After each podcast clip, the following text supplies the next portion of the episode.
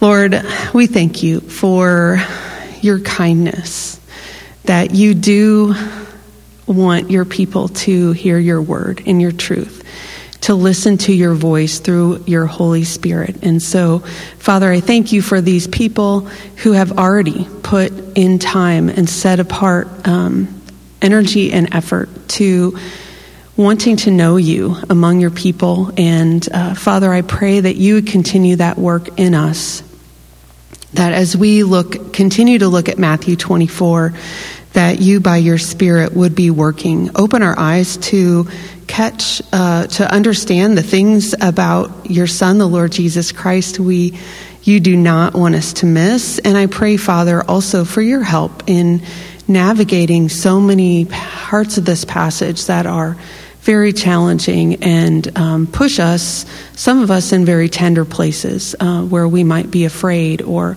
um, uh, need encouragement. Father, would you be with us now? And we pray, I pray for my words that uh, you would guide and guard those, uh, that all I say would honor Jesus. We pray in his name. Amen. So, uh, Brett loves, my husband Brett loves to water ski. I do not. At best, it is barely tolerable because it starts with you jumping out of a boat, leaving behind all the fun people in the boat, and you gasp from the shock of the cold. And you've got all these things that you're trying to navigate. You know, your life jacket, you have the rope, and you're trying to wrangle these skis. And you realize, oh my gosh, the person who used them before had smaller feet than I do, so you're you know you're doing all these adjustments in the water and they're trying to escape. Finally things get barely under control and you get yourself in position. You take a brace yourself, sigh, or I do, and you shout, hit it. And uh, suddenly, gallons and gallons of lake water are rushing over you or going everywhere, up your nose, all the places. And, um, but finally you're up and uh, the wind is rushing and you're just your bathing suit. And so you get your bearings and you're holding on. And I think, now what? I'm going 20 plus miles an hour, and I'm pretty sure God did not design my body to do that on water. And I wonder do I stay in the wake? Do I go outside of the wake? There's dangers and on both sides. It all seems pretty pointless to me. Um, and very soon, my, my arms start to ache because I don't do this a lot, and my legs feel wobbly, and I'm not sure how long I can hold on. And I'm trying to calculate, like, what's the reasonable amount of time that I can actually, before I let go of the rope or, or something really bad happens. And my arms are bleeding, uh, just let go. The people in the boat seem so far away, and they are, they're legally obligated to look at me in my swimming suit in this awkward position and I'm wondering, you know, I put in their minds all these critical thoughts that they're probably not having, but that's part of the story. And so I'm like, why am I out here? This seems really pointless and hard. How can this possibly end well? Um, and I am guessing I'm not alone. Not necessarily about water skiing. You may love it which is totally fine. It's a silly example. But when things get hard, we feel awkward, we tend to struggle. And the harder things are, the greater the struggle. We often want to, just as humans, quit, compromise, find ways to make the hardness stop. Life in a broken world is inherently hard. And um, looking at the news just today, the headlines uh, Russia's bombardment of the Ukraine, long COVID, the mega drought in the U.S. West, this big storm in the South, um, the this person died, and the autopsy here, and this trial, and there's a lot of hard. Just living in this broken world is hard. Um, and of course, sometimes hard. There, it is wise to change jobs. It is wise to switch your major.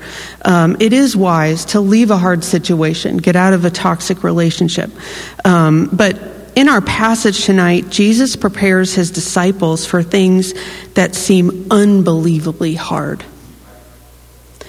Jesus calls his people in the face of those unbelievably hard things, to hold on.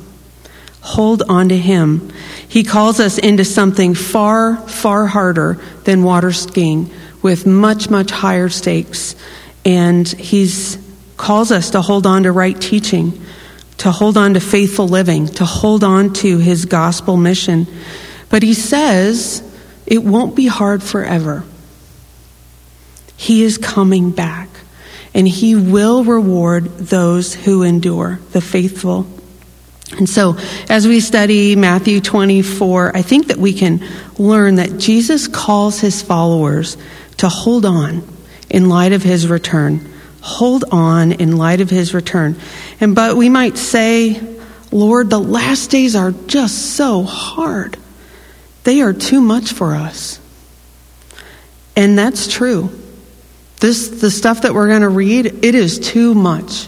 It's too much for us. Um, and may the fear and concern of those things not propel us away from Him, but toward Him.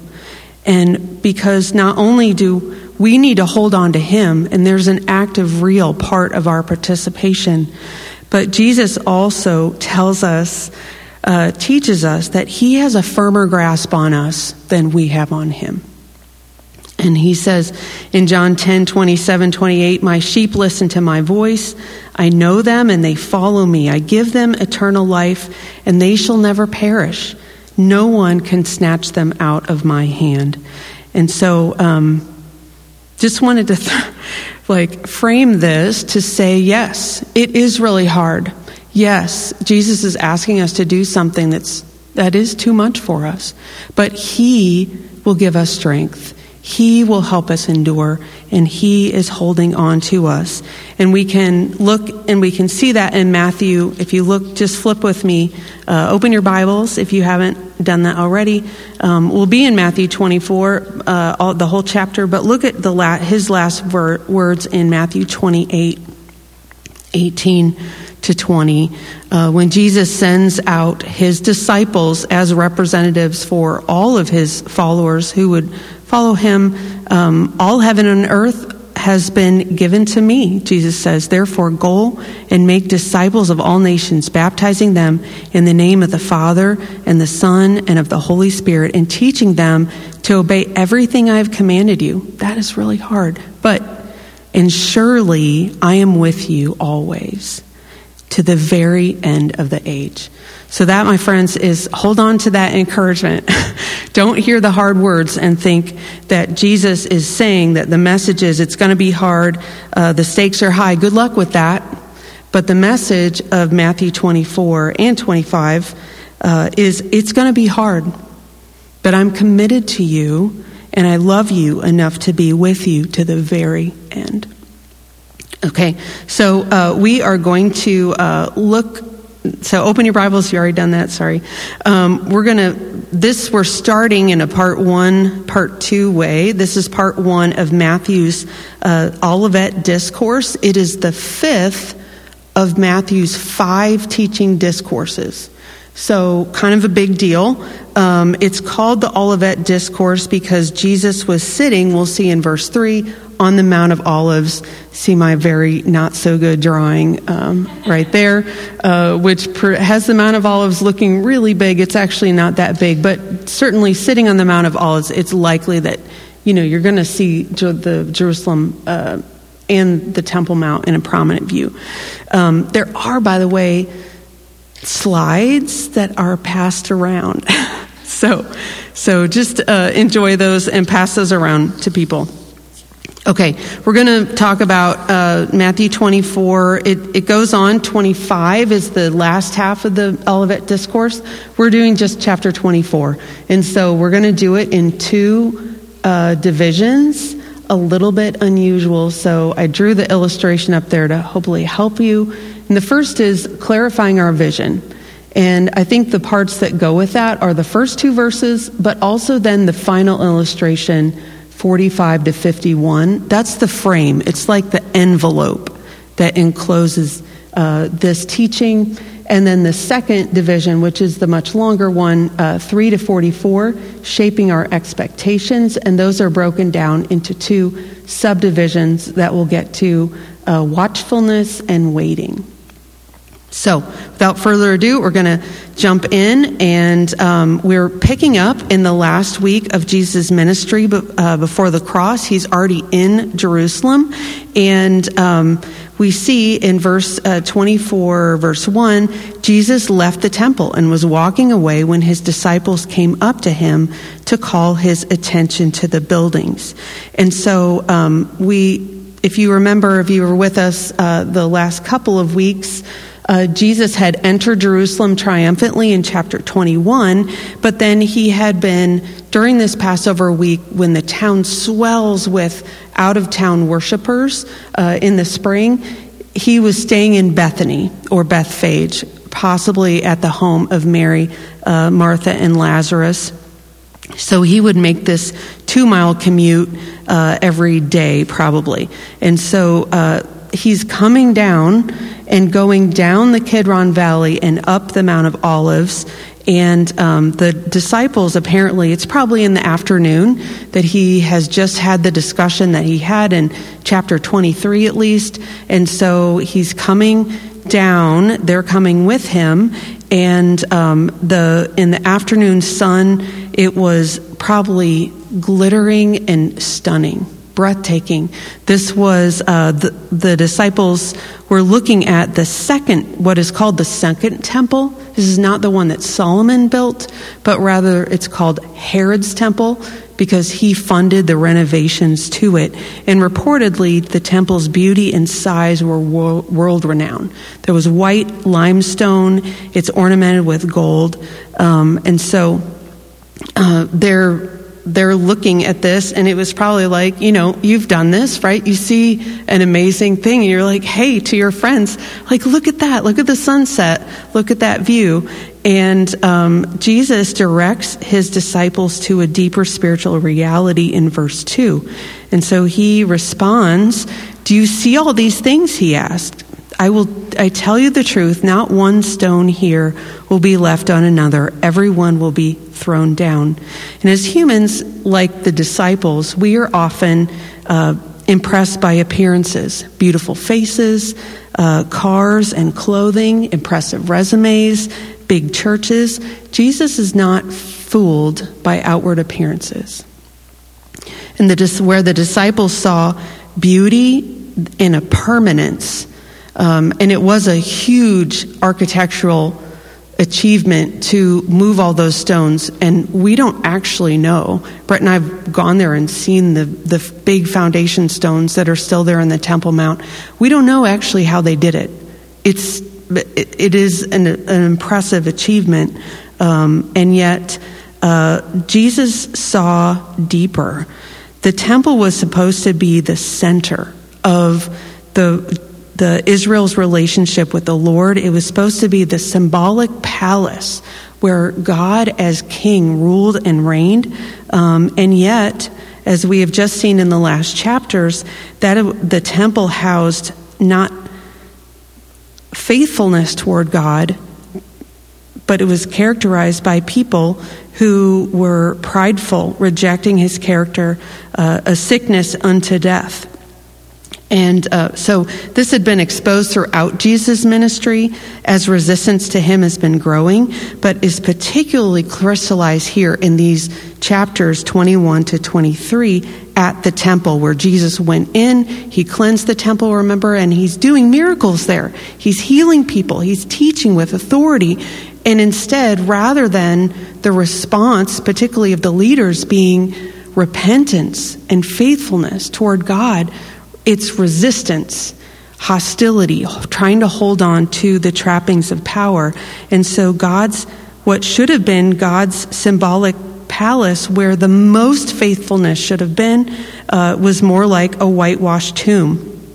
And Jesus saw through that deceptive uh, appearances to see the fragility and how terminal unto death um, God people, stubborn people, were provoking him to judgment. And so, um, in that, uh, let's see, they were called to, um, the, the people were called to be about God's business. Hang on, I lost my page. Okay. Um, and they were called to be, particularly leaders, to be God's shepherd over his flock, exercising justice and mercy and compassion.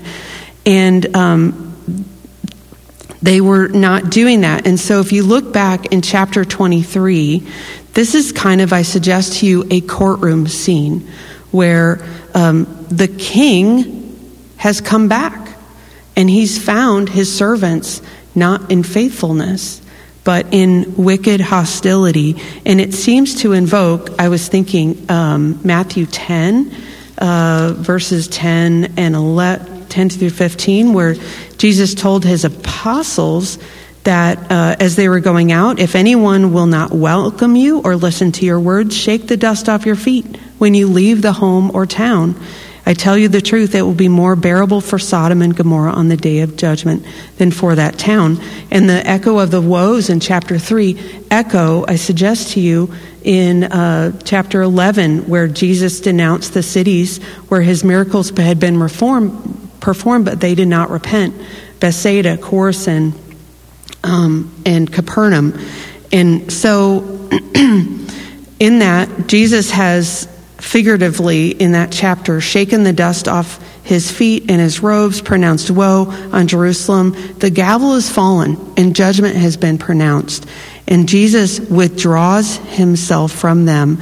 And so when the disciples are like, I can imagine how heart wrenching that was. If you look at the lament that he has over Jerusalem, um, then when the disciples were like, wow, Lord, that's amazing. Look at that beautiful temple.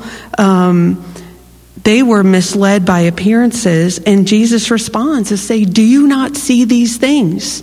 Um, there's actually a, a, like, it's translated, Do you see these things? There is a not in the original Greek. Um, he's referring to, I think, uh, these things. What things? That he's the corruption that's in the temple and that um, it's inviting God's judgment. Do you not understand God will hold his servants to account? And um, in less than 40 years, uh, Titus's Roman army would come and destroy the temple. And notice, um, and so I think in those two little verses, to get the framework for them, why, what was the problem?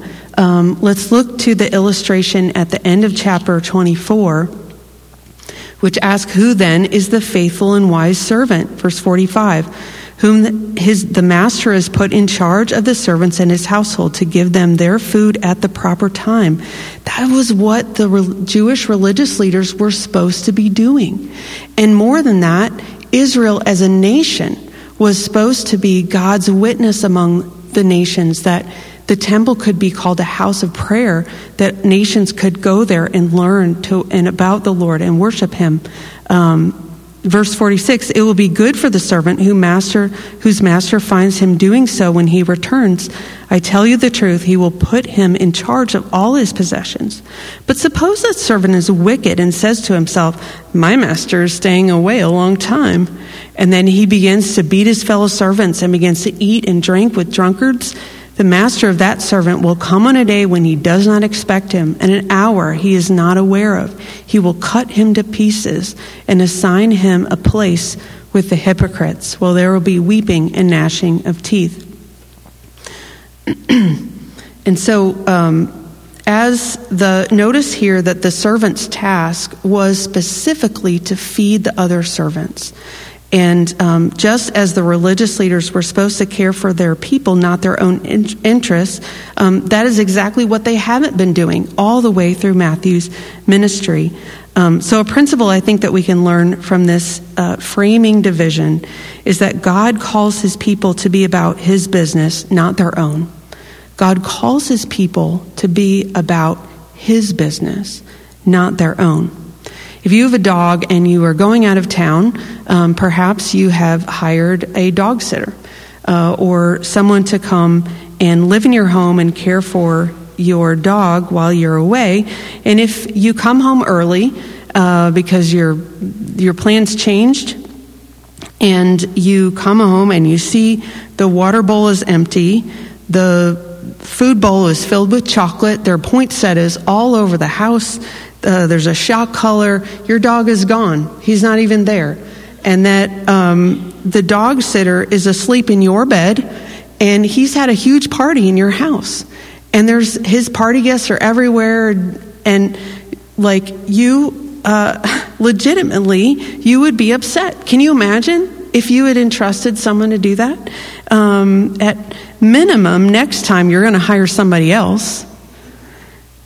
You also might consider involving the authorities. And if we rightly would respond that way for someone who would so mistreat the, uh, the authority and responsibility to care for a pet, how much more is God's indignation and intervention justified when people bearing his own likeness, his family resemblance, are mistreated and abused?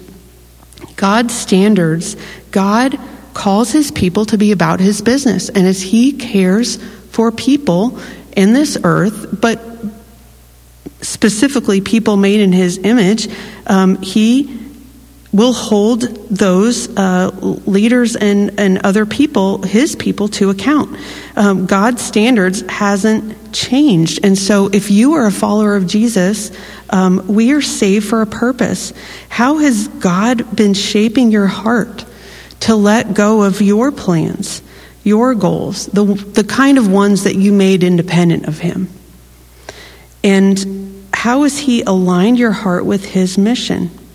Um, have you felt loss in that? Probably.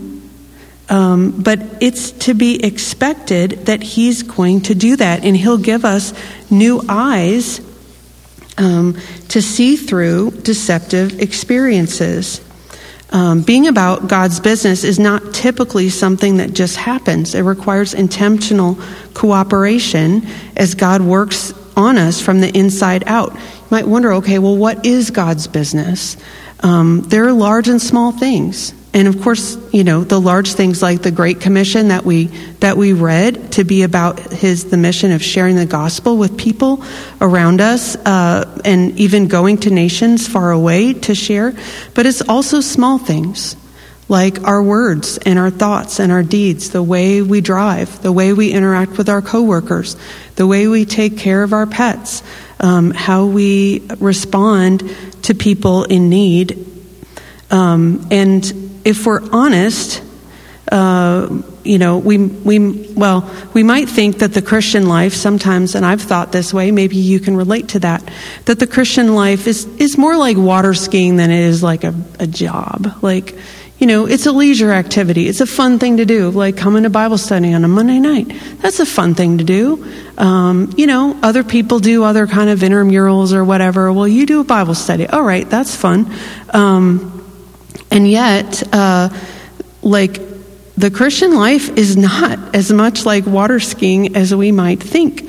Um, it has a larger purpose. When we when the Lord leads us and we're doing His business, it won't be like when you pull your boat and you leave, that lake looks like you never came. And yet, God, in His wisdom, uses small and large acts of, of faithful people, those who trust Him, to further His gospel mission. Um, and the world is different and closer to being more full of God's plan because you have cooperated with Him in those small and large things. Um, but if we're honest, we've all fallen short in that. And I um, looked at, I know this is a tiny division, but I like I think it's really helpful if you can find Ezekiel 22. Um, this is another time when uh, God's prophet uh, Ezekiel had condemned Jerusalem. Um, and 22, starting in verse 23, um, there's problems with princes. Uh, in verse 25, like luring Ryan's tearing its prey, they devour people. Um, her priests, verse 26, do violence to my law and my profane my things. Um, verse 27, her officials within her, Jerusalem, are like wolves tearing their prey. They share blood and kill people to make unjust gain Verse 28 Her prophets whitewash these deeds uh, by false visions, lying divinations. Verse 29 The people of the land practice extortion and commit robbery. They oppress the poor and needy and mistreat the alien, denying them justice. Okay, so this is the Lord talking. Um, we can see that. But look at verse 30 and uh, particularly. I looked for a man among them who would build up the wall and stand before me in the gap on behalf of the land so that I would not have to destroy it. But I found none. So I will pour out my wrath on them and consume them with my fiery anger, bringing down on their own heads all they have done, declares the sovereign Lord. Here is what I suggest to you that Jerusalem was facing the same situation because the heart of the people hadn't changed. And yet, God looked, and there was a man to stand in the gap. And there was one because he sent it. He sent him, his only son, the Lord Jesus Christ. And so, um, just as uh, Jeru- those um, now because Jesus have come, your life and my life do not need to be uncovered stone by stone in the judgment of God.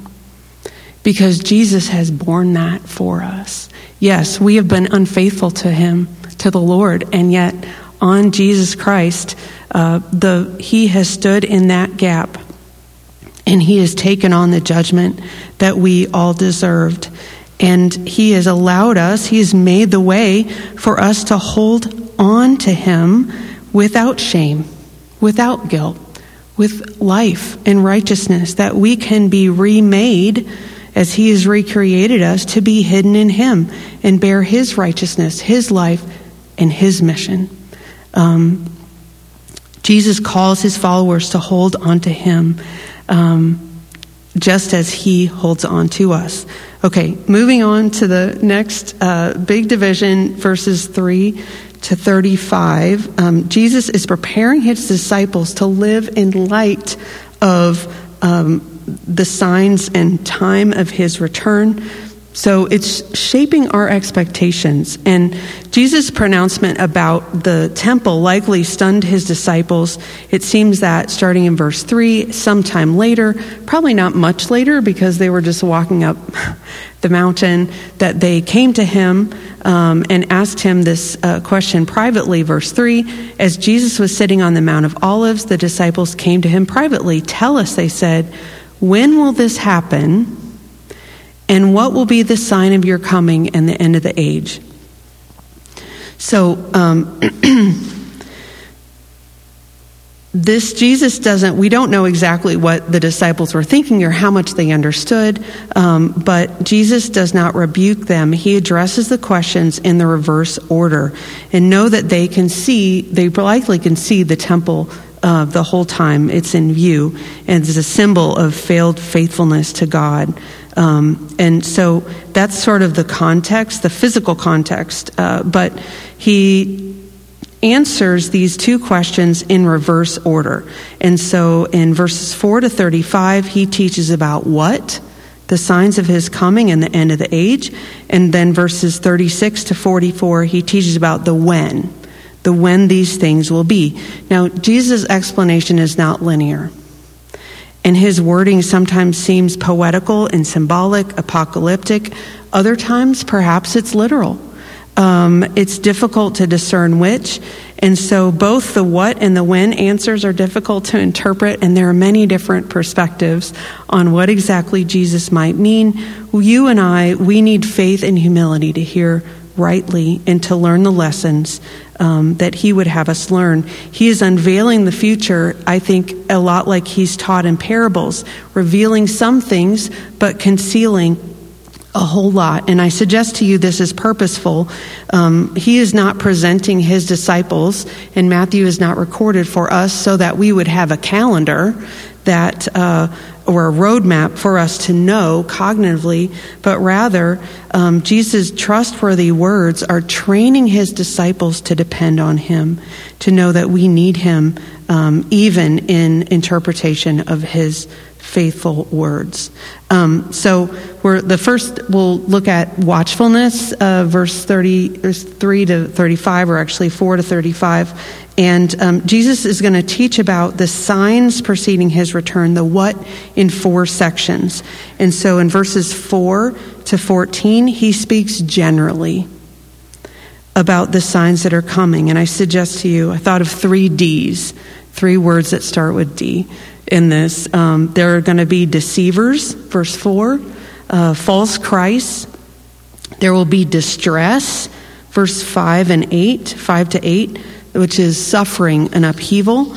Um, there will be a growing dichotomy, verses 9 to 14. Uh, what does that mean? A sharpened separation between the faithful and the unfaithful. And so, on the one hand, there will be increased unrighteousness marked by uh, persecution under death of Jesus' followers. Um, Jesus, this is, should not be a surprise. He's warned about that even in verse tw- uh, chapter 23, verse 34. Um, but if you look here, then you, he's of course speaking to the disciples, will be handed over to be persecuted and put to death. You will be hated by all nations because of me. Presumably, that's because the unrighteousness cannot handle it. It's to the extent and extreme, and that um, it will also look like this verses 10 to 12 turning away from the faith, betraying and hating each other, false prophets, um, more of them, increased wickedness, uh, love growing cold. Uh, but there will be those, by God's grace, who stand firm to the end, verse 13, and they will be saved. And um, as God is the one who must give us the strength to endure, He's going to be at work.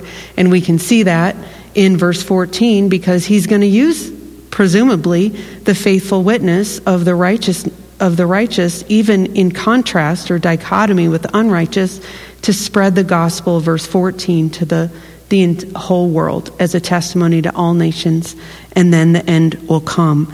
And so with each of those three things deceivers distress dichotomy jesus has a charge for his followers um, verse 4 he says do not be deceived by false christs um, probably persons or philosophies.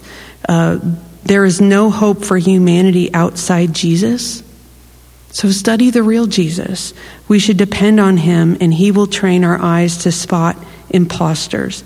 In number two, about distressed, he says in verse six, do not be alarmed or discouraged. Um, in God's wisdom, somehow it's necessary. And you and I may not understand it, but he, God is in control, and, you know, we've even just see this now, like wars and pandemics. So, uh, what's going on in, in Russia and Ukraine? Like, there's rumors of wars. There you go. And pandemic, um, suffering. These things, distress, when we are not alarmed or discouraged, it, they create opportunities for faithful followers of Jesus to live out witness of to God's heart and mission. And then in the number three, uh, this is by implication through uh, verse 13, and in contrast, um, Jesus calls us to remain faithful and endure. Um, there will be a dichotomy. And yes, there's going to be a sharp and sharper and sharper separation between the righteous and the unrighteous. Um, as unrighteousness increase, increases, may God grow our righteousness. May our uh, righteousness also um, display his glory. And all of this is too much for us. Only Jesus can give us strength to endure that. So that's general, verses 4 to 14. Uh, the second, in 15 to 28, Jesus speaks of specific signs. And these three D's are amplified. It seems they are in reverse order. And so um, he's talking in verse 15 to 16 about a very sharp dichotomy. Um, so he says, So when you see standing in the holy place the abomination that causes desolation spoken of by the prophet Daniel, let the reader understand. Then let those who are in Judea flee to the mountains. Um, okay, so I hope you had a good time discussing what that might have meant in your group and looking up the prophecy, the obvious reference uh, that Jesus is making to the prophecy in Daniel. It seems like there is some intensified, defiant unrighteousness that has permeated the very center of where sacredness and faithfulness and righteousness ought to be. And it was thought, even at that time, that the old, that Old Testament prophecy had been already fulfilled. In 167 BC, when um, the foreign ruler, uh, forgetting his name, somebody else, Antiochus Epiphanes IV, um, desecrated the, the temple by sacrificing a pig there to the god of Zeus. Um, but Jesus mentioning it here suggests that it has multiple fulfillments. And scholars and some people think that one of the ways that this is fulfilled is when Titus destroyed Jerusalem in the year 70, about 40, 40 years later. But prophecy is like looking at a mountain range. And if you can see that picture that's being passed around, sometimes when you're looking at mountains, it's hard to judge. Uh, what's the distance between mountains? Uh, which ones fall farther uh, to each other, or which one's taller? Uh, the near and shorter can be look like they're right next to the far and taller. And so maybe there is still a still future abomination that causes desolation fulfillment. Um, it exactly what that still future fulfillment would look like seems to be mysterious, but I suggest to you that Jesus saying, "Flee to the mountains," also evokes Genesis 19, where the Lord's angels told Lot to flee from Sodom. Flee for your lives. Don't look back. Don't stop. Flee to the mountains, or you will be swept away. And in that case, uh, the defiant Sodom had pushed God's patience to its very limit. Um, and Matthew 15 to 18, 24, 15 to 18 seems to carry that same sense. Um, God's patience has been provoked to the point that the, there is the heart of what should be sacred to God has been stripped away, and God's judgment is imminent. And in that, the faithful must separate. There must even be, at that point, a physical dichotomy that's intensified between the faithful and the unfaithful.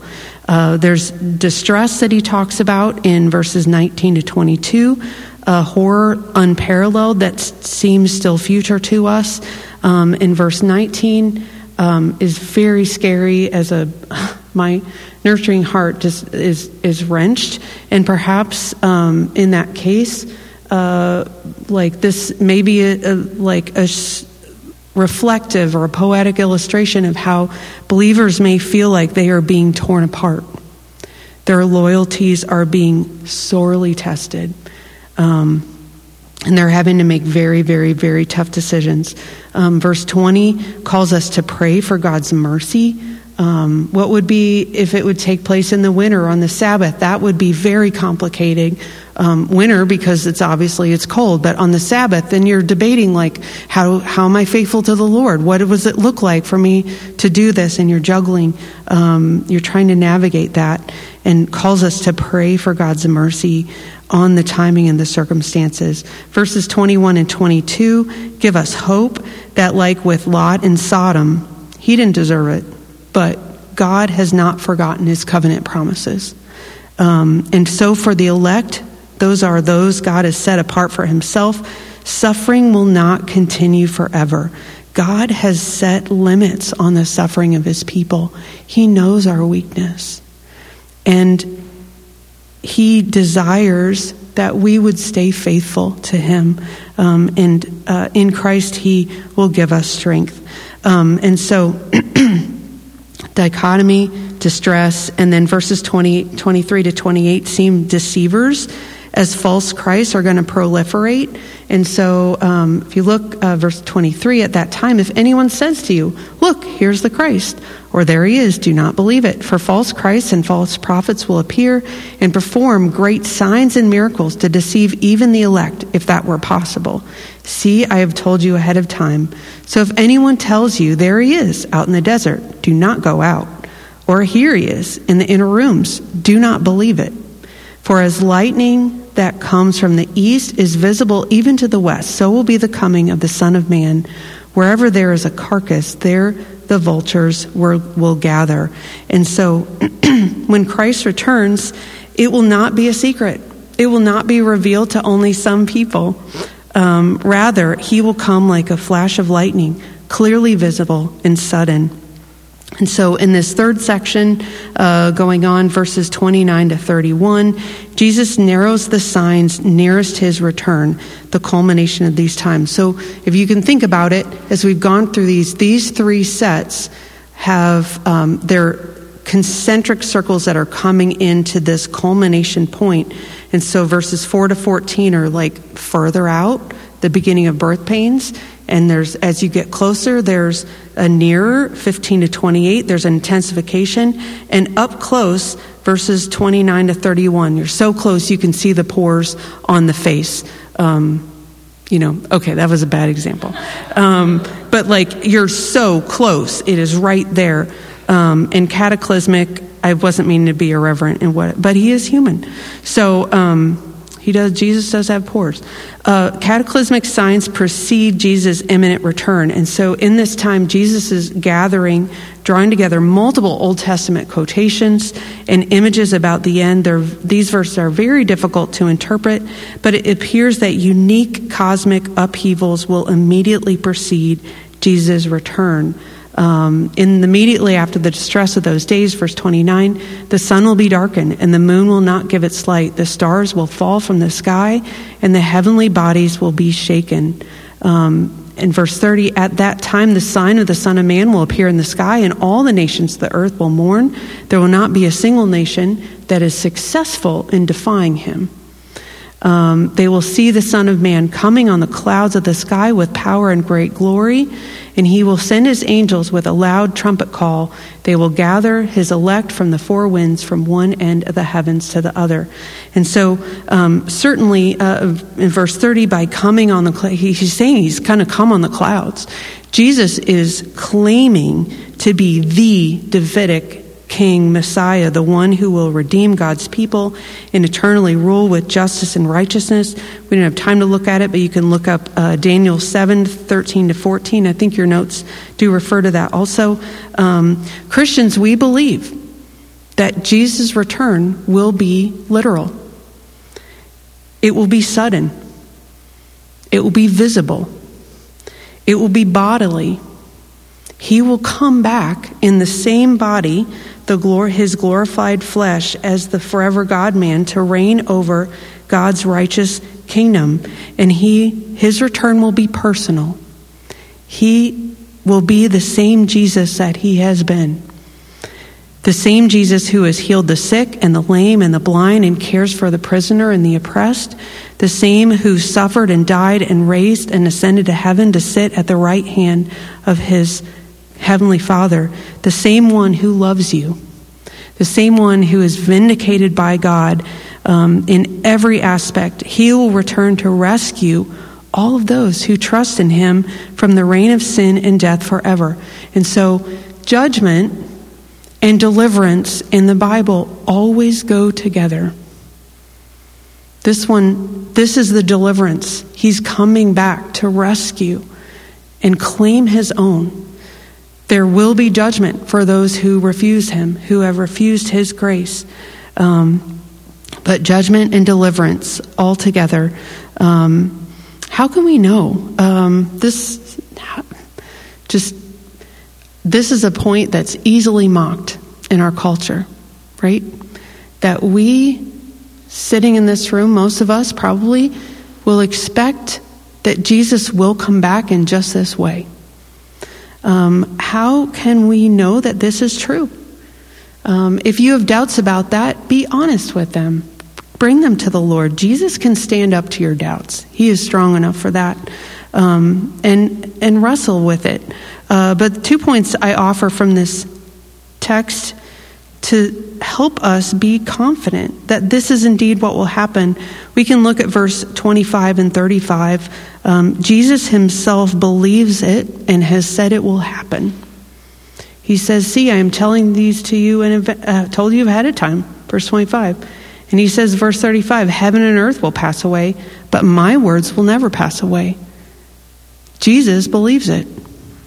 It's can we trust Jesus? Can we trust what he said?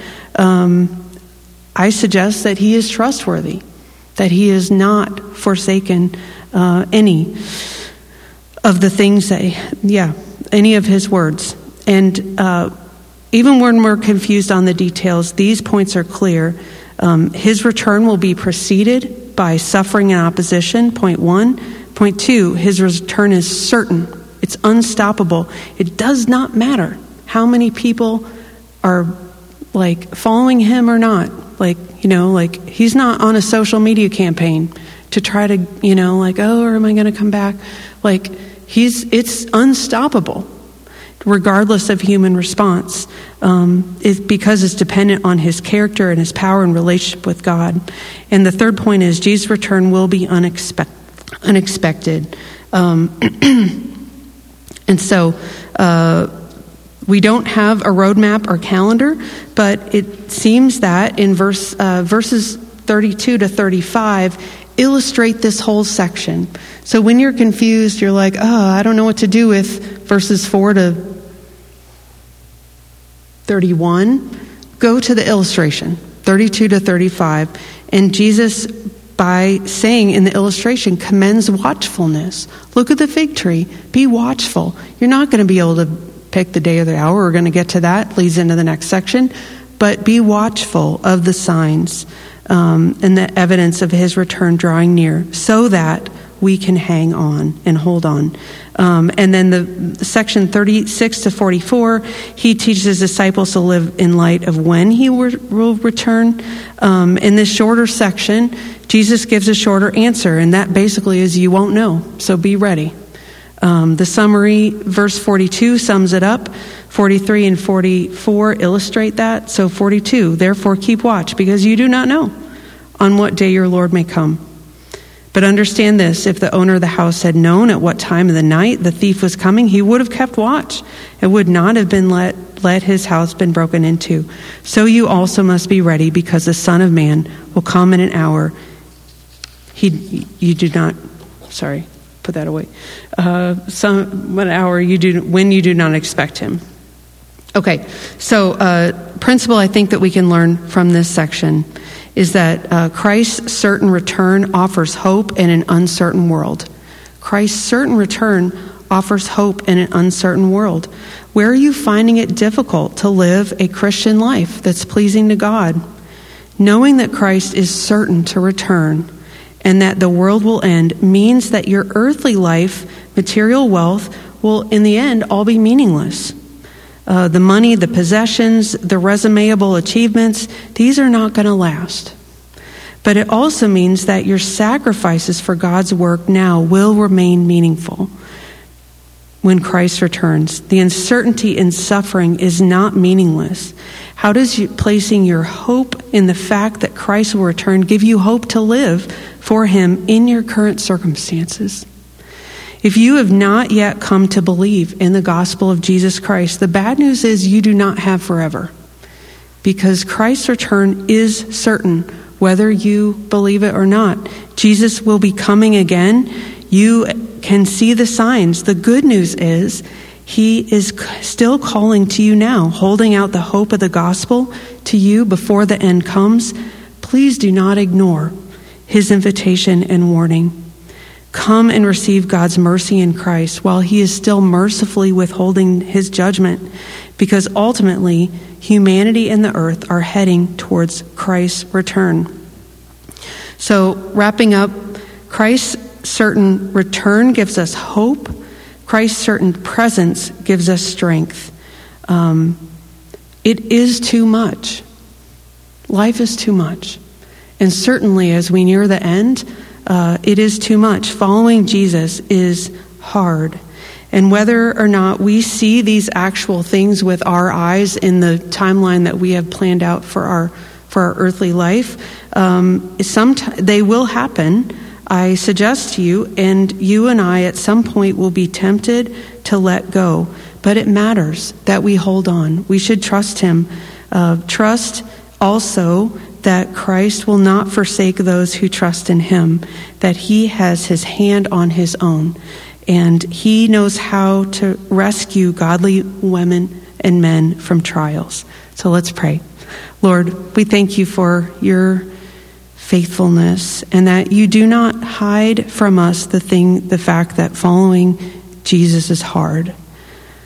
But I thank you, Lord, for your grace and your kindness, uh, that you have hidden us in Christ, and that the stones of our life do not need to be scattered under your judgment, but rather that in Christ, who has borne that, uh, we can stand up and uh, be empowered to be your witnesses on mission to a hurting and lost world. We pray this in Jesus' name. Amen.